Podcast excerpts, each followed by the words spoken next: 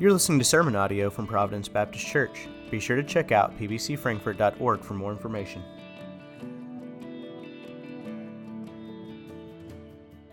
If you'll open up your Bibles to First Peter three. First Peter three, we're going to be in verses eight through twelve today. First Peter three, eight through twelve. And uh, I'd mentioned that all of our Advent si- uh, messages this year are coming either out of the letters or First or Second Peter. Um, so uh, I hope you have been reading them. If you if you haven't been reading those letters, I hope you will begin to read them in your uh, private time, your devotional time, to familiarize yourself with Peter's writings here. Uh, I choose First and Second Peter for this because when we talk about these issues of hope and peace and love and joy, uh, he, he writes to a very uh, specific audience that certainly was in need of all of those things. As they were exiled from their homelands, as they were facing uh, pockets of local persecution, as they were facing uh, people who were combative against their faith and uh, people who were uh, questioning even the truth and the validity of their faith. And so I really think First and Second Peter have a lot to offer us today uh, in our modern world and our modern understanding of sometimes some of the things that we face. And so today is Advent peace. And, I, and I've preached on this before, obviously through Advent, through other times in our sermons as well. But I want to remind to you that biblically, uh, peace is often sort of pre- presented in three sort of ways or usage or senses. And the first is that peace that includes harmony and then a freedom from disputes. So it's a it's a peace that we would kind of describe maybe as a peaceful situation or a peaceful relationship with somebody. Secondly, it's sometimes used to describe a state of peace or a condition of peace uh, or even a blessing of peace that you might convey upon uh, someone else. And then thirdly, it's often presented as an absence of stress or anxiety when we face difficult situations. The God of peace, for example, when that scripture is used, that's what Paul's intending there, that the God of peace will, will help you in that difficult time by re- removing or releasing your anxiety, your worry, and help to be uh, okay in that situation. But today, the peace that we're going to talk about is largely in that first sense or that first understanding of the word peace. That we're talking about a harmony with others. We're talking about a unity with others. We're talking about uh, having relationships that are essentially free of disputes. And so that's really what Peter is dealing with here today, what we'll be dealing with as we move forward. So First Peter three, eight through twelve, if you want to follow along with me, and then we'll come back and go through the, the three segments today. He writes, "Finally, all of you should be of one mind, sympathize with each other, love each other as brothers and sisters. Be tender-hearted and keep a humble attitude. Don't repay evil for evil. Don't retaliate with insults when people insult you. Instead, pay them back with a blessing. That is what God has called you to do, and He will grant you His blessing. For the Scriptures say, if you want to enjoy life and see many happy days, keep your tongue from speaking evil and your lips from telling lies. Turn away from evil and do good. Search for peace and work to maintain it. For the eyes of the Lord watch over those who do right, and His ears are open to their prayers. But the Lord turns His face against those who do evil." So our first segment today comes from verse eight, and it is that we are to have peace to the brothers and sisters in Christ. As we think about being the presence of peace, to, to work within our theme for this year, of being having the Christmas presence among people, our first responsibility of being the presence of peace is to fellow brothers and sisters in Christ.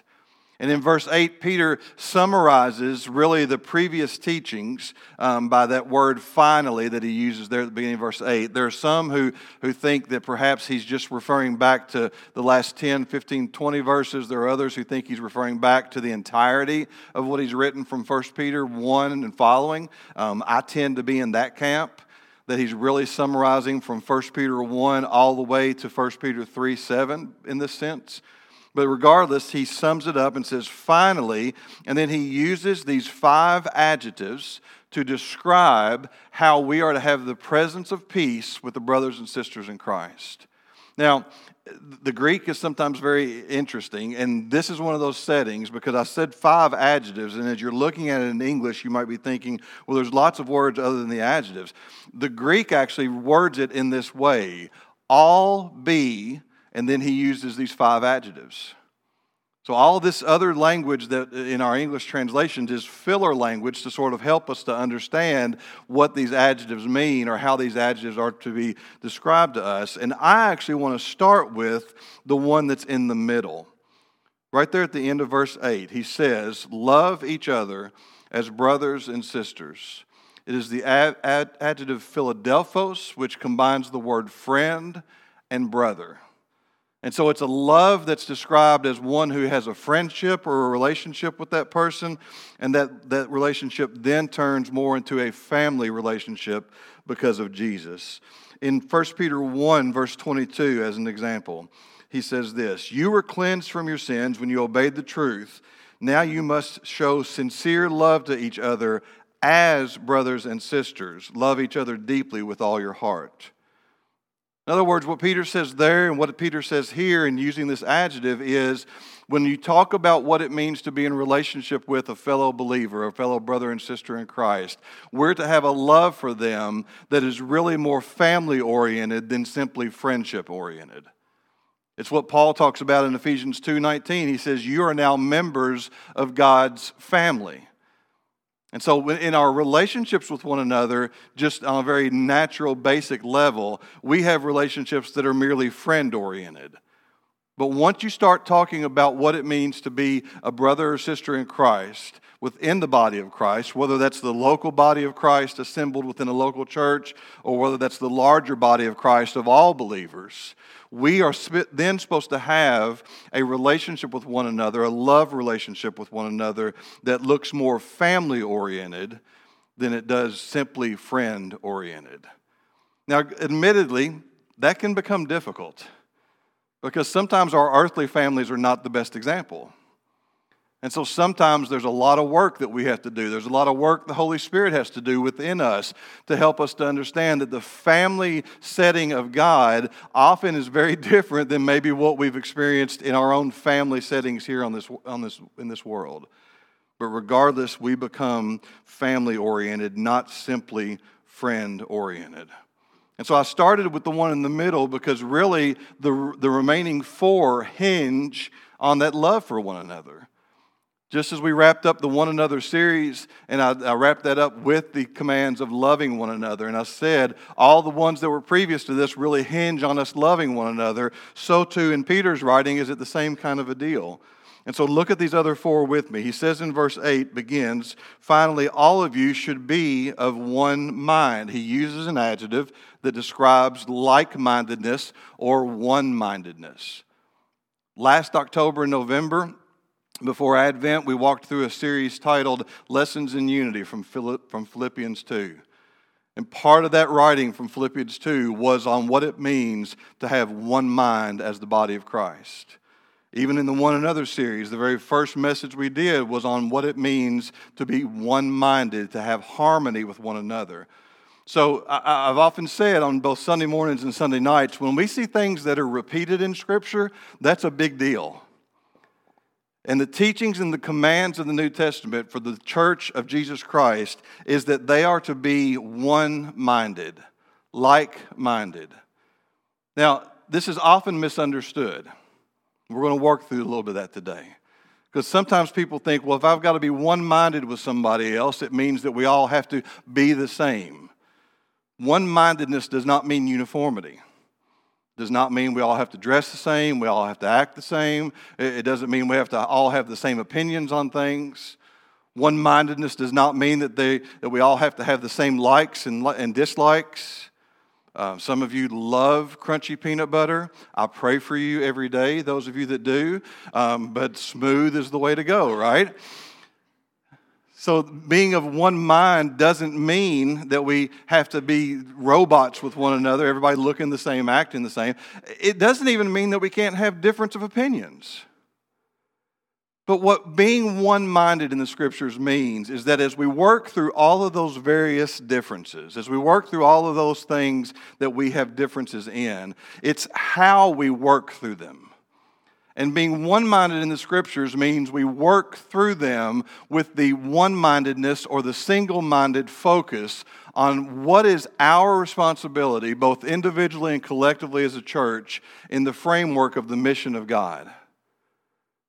What is the mission that you are on? What is the mission that I am on? And what is the mission that we are on collectively in the framework of the kingdom of God? And that results in our one-mindedness. And so this means getting the mission of your local church and really even getting the mission of your life itself is really important. Because if the mission is wrong or the mission strays, then everything else strays with it. If the mission of the local church, for example, is that we are we, we feel like our mission is only to make sure that those who are members of the church are taken care of, then that means our budget's going to look different. That means our programs are going to look different. That means the way we choose leaders and how leaders operate are going to look different. If we, if conversely, if a church says, well, we're not going to really worry any about those who are our members, but we're going to f- focus solely on the lost, then again, that changes what your budget looks like, how your leadership works, so on and so forth. Let me use another example, just because it's a very prevalent example in our culture today. Worship music. When the mission of the church is we are only going to worship in this way, that becomes a difficulty when we're not looking at worship music through the one-mindedness or the like-mindedness of what is our mission in the framework of the kingdom of God. We have older generations that love hymns, and I love that they love hymns. And I think part of the reason they love hymns predominantly is this. In the hymns was where they really learned theology about God. They didn't have podcasts that they were listening to. They didn't have extra small groups outside of Sunday school. A lot of times the, the hymns that they love and they know so well were hymns that taught them the theology of God. The Old Rugged Cross, Great Is Thy Faithfulness, Amazing Grace. Those, those spoke to them and taught them who God was. If you fast forward a few decades now, now you've got people, largely of a younger generation, although some older folks get into this technology too, but you've got people who are listening to podcasts, they're listening to theological teachings from other preachers, they're engaged in small groups outside of Sunday morning, outside of worship. In other words, they have a lot more sort of theological input in their lives. So conversely, their praise and worship tends to be more of an outpouring to the God they know, more so than I'm learning about God from this song, if that makes sense. And so we sing songs like Spirit of the Living God, where we invite the Spirit to come in. We sing songs like Jireh that we sing here at church, where it's a it's essentially a singing to him, singing of his praises for the things we know. And so what happens then if this one-mindedness of the framework of the kingdom of God isn't present, then there becomes conflict over that. But if we have one-mindedness, like-mindedness, to say we've got some who th- these are important to them because it teaches them who God is or has taught them who God is. We've got some, this is important to them because it's that, that outlet, that release to them to be able to express their praise and worship. Then what happens in that church that has that one-mindedness or that like-mindedness is the worship wars are now over. Are you tracking with me? One-mindedness doesn't mean we like all the same things.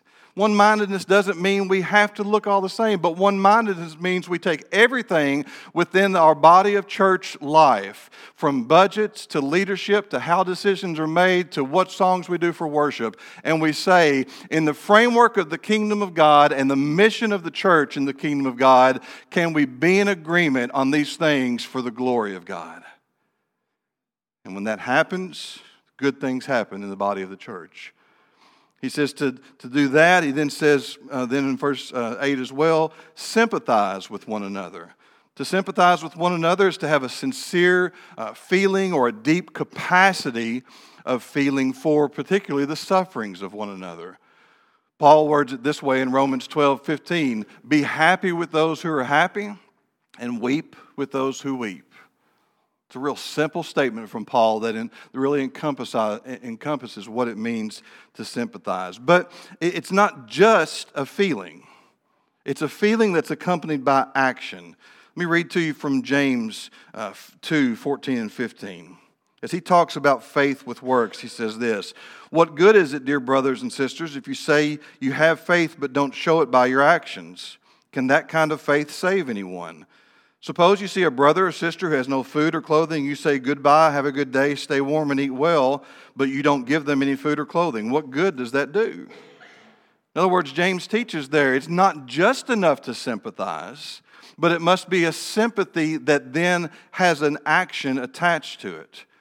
One way to consider it is this, that it's a, to sympathize means we attach a tender action to a tender heart reaction.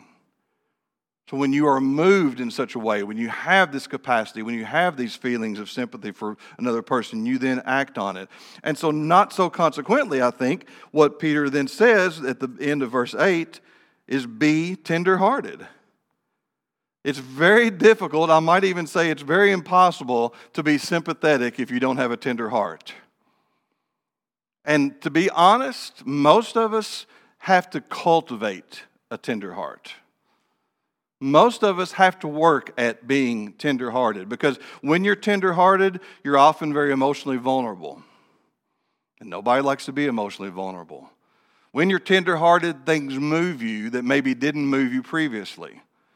Um, I, I, I feel like the Lord has worked in my life and is continuing to work in my life to make me a more tender-hearted person. It's not all the time, but I feel like I'm certainly more tender-hearted than I was five years ago, ten years ago. And I pray five years, ten years from now, if I'm granted that, I'll be even more tender-hearted then. But, but I'll tell you one way that it shows up in my life. I'll, I'll be a little vulnerable before you today. There's an Instagram account that I follow called Tales from the Streets.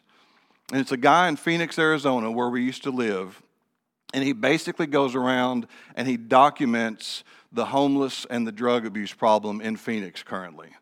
And he interviews people and he finds out what their story is and, and finds out what put them on the streets. And, and, and he, he ultimately ends up trying to help them, whether it's help them get to a shelter. He's got an address where people can send clothing and stuff in that he distributes out. But every time that Instagram story pops up, I just weep. Partially because we used to live there. And I'll just be honest with you, every time I open up that story, I wonder, am I going to see a face that I recognize? But additionally, I become very tender-hearted because all those people were made in the image of God and are just cast aside. They're just tossed. And the, the numbers of interviews that he has with people where he says, "Don't you have family?" And they say, "Yes, but they don't have anything to do with me." It just kills me. Now, man, I'm going to speak to you for a minute, okay? There's some of you that have grown up or are growing up or have grown up or continue to grow up thinking what I'm doing right now means you're not a manly man. Our version of a manly man is not the world's version of a manly man. Our version of the manly man is Jesus. And Jesus was compassionate, and Jesus was tender-hearted, and Jesus put himself out there for people. And it doesn't mean you have to be a crybaby. But the scriptures are very definite. Two men, I think in particular, that we are to become more tender-hearted. As God has hold of us, as his Holy Spirit works within us, that should be something that we see. Paul ends these adjectives with this. After talking about being tender-hearted, he says, be tender-hearted and keep a humble attitude. Again, I think this is a very important one, because to do all these other things, if you're not humble, you're not going to do these other things. Some of your translations, instead of saying humble, say to, to be courteous. And, you know, when I when I read that and the difference in translations this week, I thought, man, the, the first thing I think about courteous is somebody open, opening the door for somebody else, right? That's just a very courteous thing to do. But the significance of that action is that in that moment you're saying to someone else, you're more important than me. Especially if it's at a restaurant where you're waiting to be seated, right? You're more important than I am. That's what the that's what the humble teaching of the scripture is. It's not degrading yourself, it's putting others first. And so when it comes to peace to the brothers and sisters, Paul says, or Peter says, we are to be these things: one-minded, sympathetic, with love, tender-hearted, and a humble attitude. Secondly, then verse nine, he says, we're to have peace to the others. Now, there are some who believe that Peter's writing here is, is continuing within the body of Christ, and certainly that's a possibility, because what he says in verse nine is this: don't repay evil for evil, don't retaliate with insults when people insult you, instead pay them back with a blessing. This is what God has called you to do, and he will grant you his blessing. And so certainly within the body of Christ, there have been times where evil has been done. And certainly within the body of Christ, there are times when insults and accusations fly. And so I, it could be applicable to the body of Christ, but I really believe from the scope of Peter's writings, he's making a distinction here in verse nine to his readers, that it's not just that you have love for the brothers and sisters, but you have love for the others as well. Because part of the focus of Peter's writings is on these issues of persecution and on these issues of people outside the church coming against people who are in the church. And so in this, he gives two very distinct issues, or two very distinct commands. The first is, don't repay evil for evil. Very likely this means physical acts of evil. That when you endure a physical act of evil from someone who is not a believer in Christ, your job and my job is not to repay them with another act of evil. Again, this is very popular to, to say that, that word through the Scriptures. In, Jesus, in Matthew, uh, Jesus is teaching through the Beatitudes, right? And one of the things he says in verses thirty-eight and thirty-nine when he says don't repay evil for evil is, someone slaps you, hit them harder. No, nobody says. Someone slaps you, offer them the other cheek. Someone asks for your tunic, which or, or your garment, which would have kind of been your outer garment, offer them all the garments. When a, when a soldier, he says, asks you to carry his gear for one mile, which in Jesus' day and culture under the Roman Empire oppression was actually a le- illegal, lawful thing. If you refused to carry the soldier's gear a mile, you could be thrown in jail. He says, when that happens, carry it two miles. So Jesus emphasizes this understanding of not repaying evil for evil. In the Scriptures, it's emphasized. Romans twelve, seventeen through nineteen, Paul says this: never pay back evil with more evil. Do things in such a way that everyone can see you are honorable. Do all that you can live, do all that you can to live in peace with everyone. In First Thessalonians five. Paul again makes this statement: see that no one pays back evil for evil, but always try to do good to each other, the body of Christ, and to all people, everybody else. Now just, just think for a moment the change that had to occur in Peter's life to be able to write this. For what is Peter probably most well known in our minds for? Slicing off the ear of the soldier. Peter moves from this devoted, loyal follower of Jesus, who's a little brash and rambunctious and likes to stick his foot in his mouth, who takes his sword and slices off the ear of one who's coming to arrest Jesus, to being a guy who a few decades later writes, don't repay evil for evil. You want to know how someone has evidence of maturing in Christ? Things like this happen. They moved from one action that they took to now living in a completely different way. So he deals with physical issues of evil, and then he talks about verbal insults or accusations. Don't retaliate with insults with when people insult you. To exchange insult for insult is like trying to wash off dirt with dirt. We don't retaliate in that way. Again, thinking back to Jesus' t- terms, in Matthew five eleven, in the Beatitudes, God blesses you when people mock you and persecute you and lie about you and say all sorts of evil things about you because you are my followers. Jesus never teaches when somebody comes at you verbally, just go right back at them. And again, in our culture, that's not viewed very well, is it? In our culture, that's certainly not something that's applauded and represented well through the through the majority of the culture. Somebody gets at me, I'm getting back at them.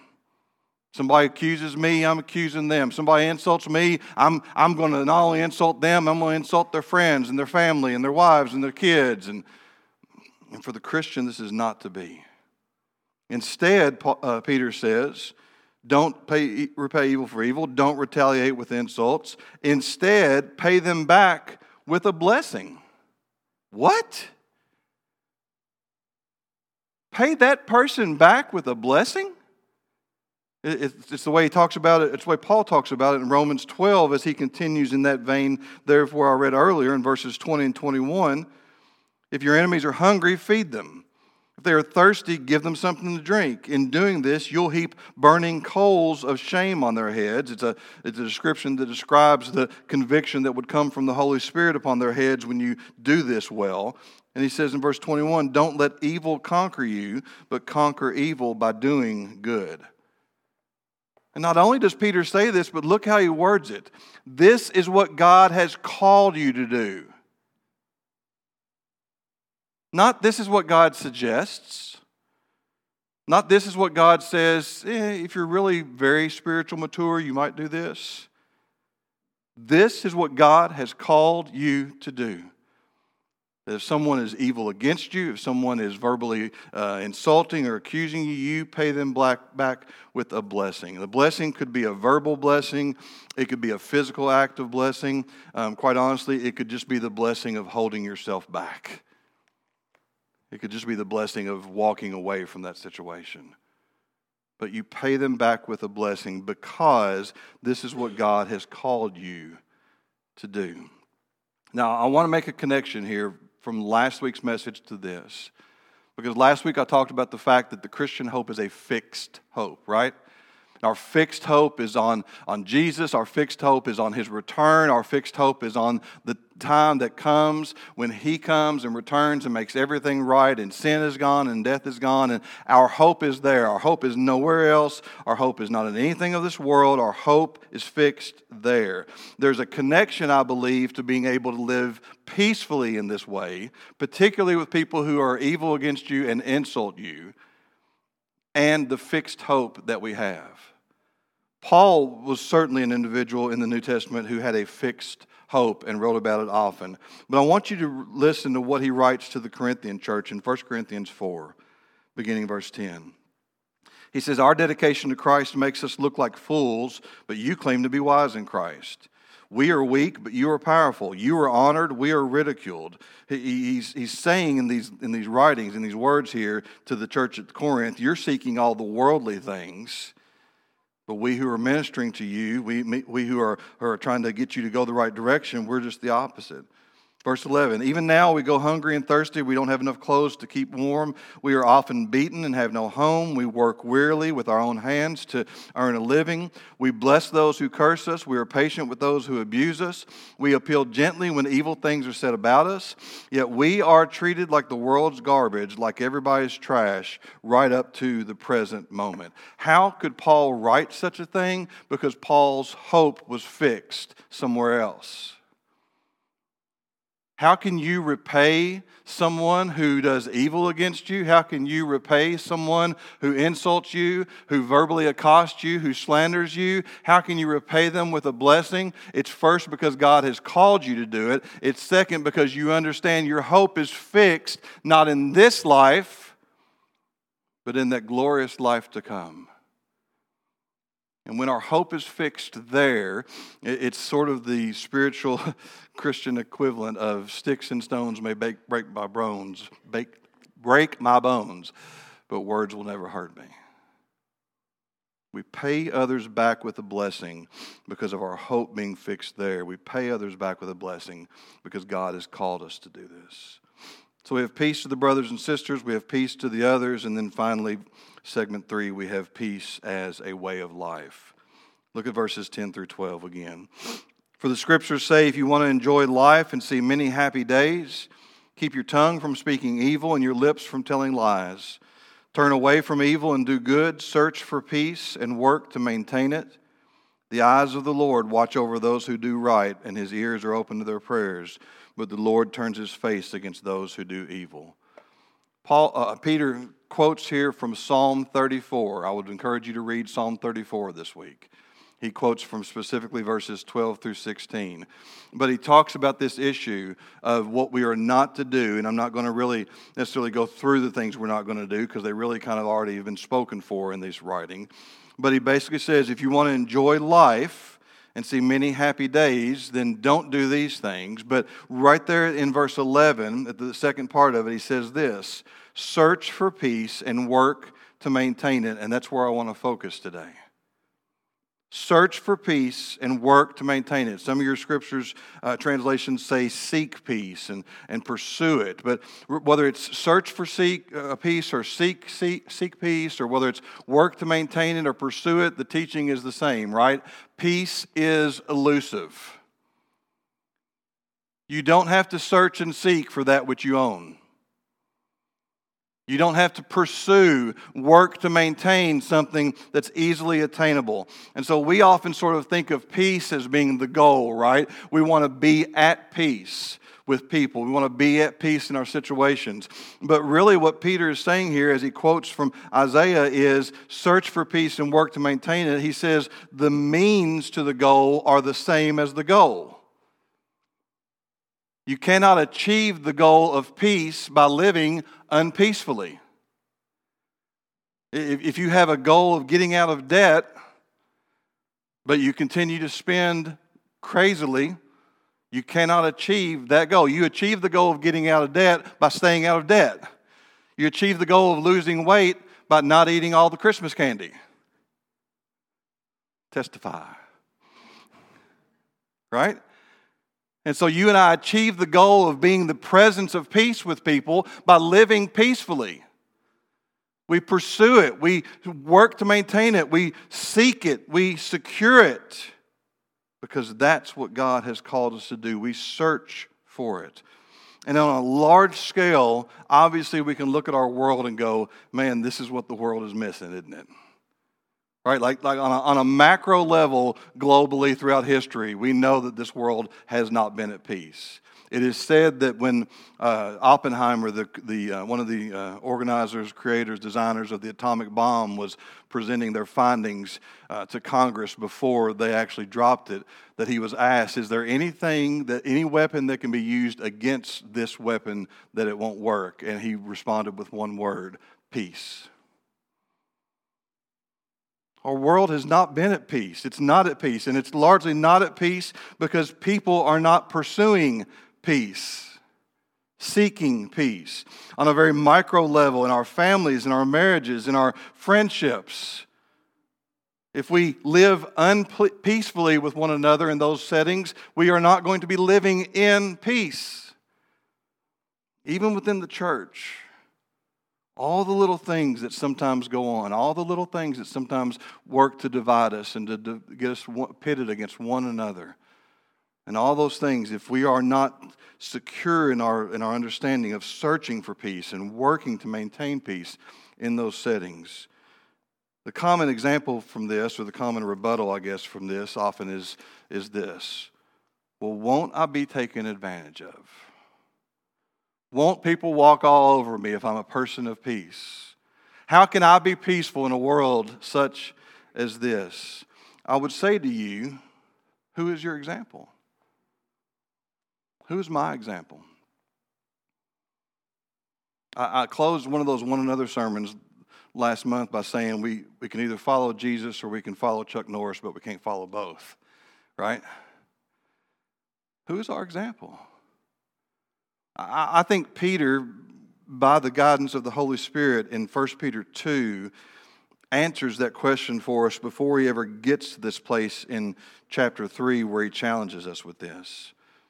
Look at verse twenty-one and following. He quotes from Isaiah fifty-three.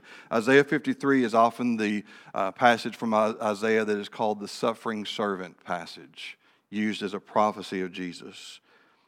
He begins in verse twenty-one. God called you to do good, even if it means suffering, just as Christ suffered for you. He is your example, and you must follow in his steps. He never sinned, nor ever deceived anyone. He did not retaliate when he was insulted, nor threatened revenge when he suffered. He left his case in the hands of God, who always judges fairly. He personally carried our sins in his body on the cross so that we can be dead to sin and live for what is right. By his wounds you are healed. And once you were like sheep who wandered away, but now you have turned to your shepherd, the guardian of your souls. How can you live peacefully? How can you search for, seek for peace, work to maintain it, work to secure it? You go back to Christ as your example. And we don't let anybody else become an example for us. I don't care how rich they are. I don't care how well they're known politically. I don't care how big of a movie star they are. I don't care how many stars they've got on their military jacket. Christ is our example. And Christ, when physically had evil brought against him, did not retaliate. Christ, when he was insulted and accused and accosted, did not retaliate. Why? Because he trusted in the Father. How are you and I the presence of peace? In a world that lacks peace, we trust in the Father. Look how Peter uses it there in verse twelve again as he quotes from Isaiah.